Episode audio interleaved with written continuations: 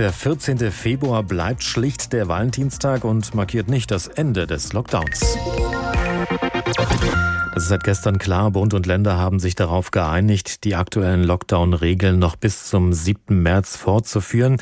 Nun sind die Länderchefs und Chefinnen heute in ihren Bundesländern dabei, das, worauf sie sich nämlich geeinigt haben, auf Landesebene dann auch umzusetzen. Was das für uns in Hessen im Detail heißt, das hat Ministerpräsident Volker Bouffier von der CDU heute in Wiesbaden erklärt. Unsere landespolitische Korrespondentin Sandra Müller hat sich das Ganze für uns angehört. Ja, die ersten Lockerungen in Hessen erwarten wohl vor allem Kinder und Eltern sehnlichst. Schüler und Schülerinnen bis zur sechsten Klasse sollen ab Montag in den Wechselunterricht gehen und auch die Kitas sollen wieder für den eingeschränkten Regelbetrieb öffnen. Gab es Details dazu, etwa zur Maskenpflicht oder Ansprüchen auf Notbetreuung für Schulkinder, die gerade keinen Unterricht haben? Ja, also man muss ja dazu sagen, Montag, der 22. Februar ist es, also jetzt nicht der kommende Montag. Ähm, es soll tatsächlich eine Maskenpflicht in den Schulen ab der ersten Klasse geben. Da geht es um medizinische Masken. Das wird empfohlen, so Kultusminister Lorz, aber nicht angeordnet. Also man kann einfach zum Beispiel nicht sagen, Kinder sollen FFP2-Masken zum Beispiel tragen, weil die zum Teil einfach viel zu groß sind für die kleinen Köpfe. In den Kitas soll es aber keine Maskenpflicht geben für die Kinder. Die Erwachsenen, die ihre Kinder bringen, die sollen dann Masken tragen, aber auch die Erzieherinnen und Erzieher müssen keine Masken tragen. Was die Notbetreuung angeht, die soll es geben. Und Kultusminister Lorz, der ja auch heute dabei war, der hat äh, auch gesagt, ähm, ja, das gibt's ja auch jetzt schon. Also auch jetzt ist es ja so, dass wenn die Kinder im Distanzunterricht waren und die Eltern mussten arbeiten, dass es da eben eine Notfallbetreuung gab. Und da soll auch in Zukunft weiter Rücksicht drauf genommen werden. Was ist jetzt mit den restlichen Schülerinnen und Schülern, also ab der siebten Klasse? Bleiben die im Homeschooling? Genau, also die Abschlussklassen sind ja schon jetzt die ganze Zeit in den Schulen.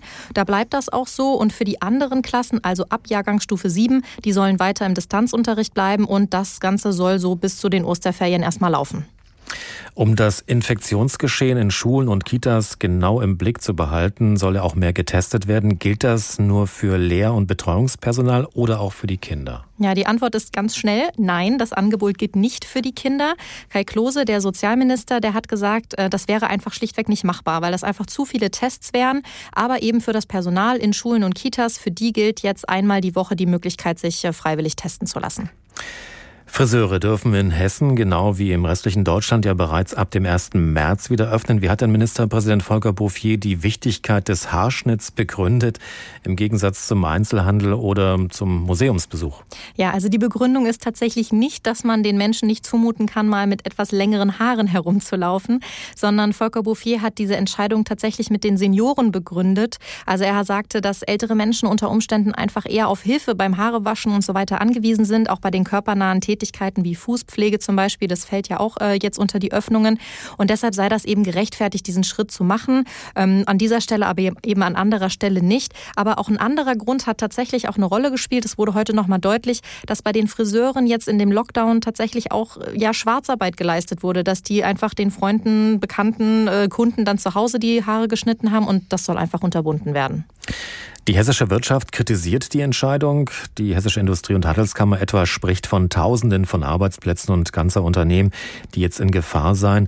Volker Bouffier war ja eigentlich für eine schnellere, bedachte Erleichterung für den Einzelhandel zum Beispiel. Er konnte sich damit aber gestern bei diesen Beratungen von Bund und Ländern nicht durchsetzen.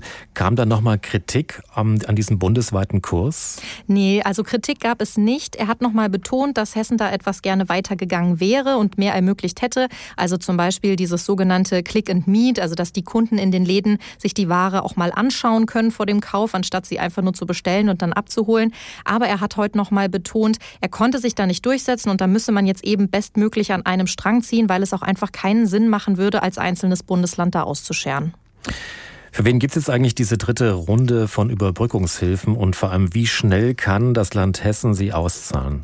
Ja, also im Grunde können diese Überbrückungshilfe alle Unternehmen beantragen, die vom Lockdown betroffen sind. Dabei müssen sie nachweisen, dass sie Corona-bedingt in einem bestimmten Monat, für den sie diese Überbrückungshilfe haben wollen, Umsatzeinbußen von mindestens 30 Prozent hatten. Und der Vergleichszeitraum, das ist dann der entsprechende Monat im Jahr 2019, also natürlich vor Corona.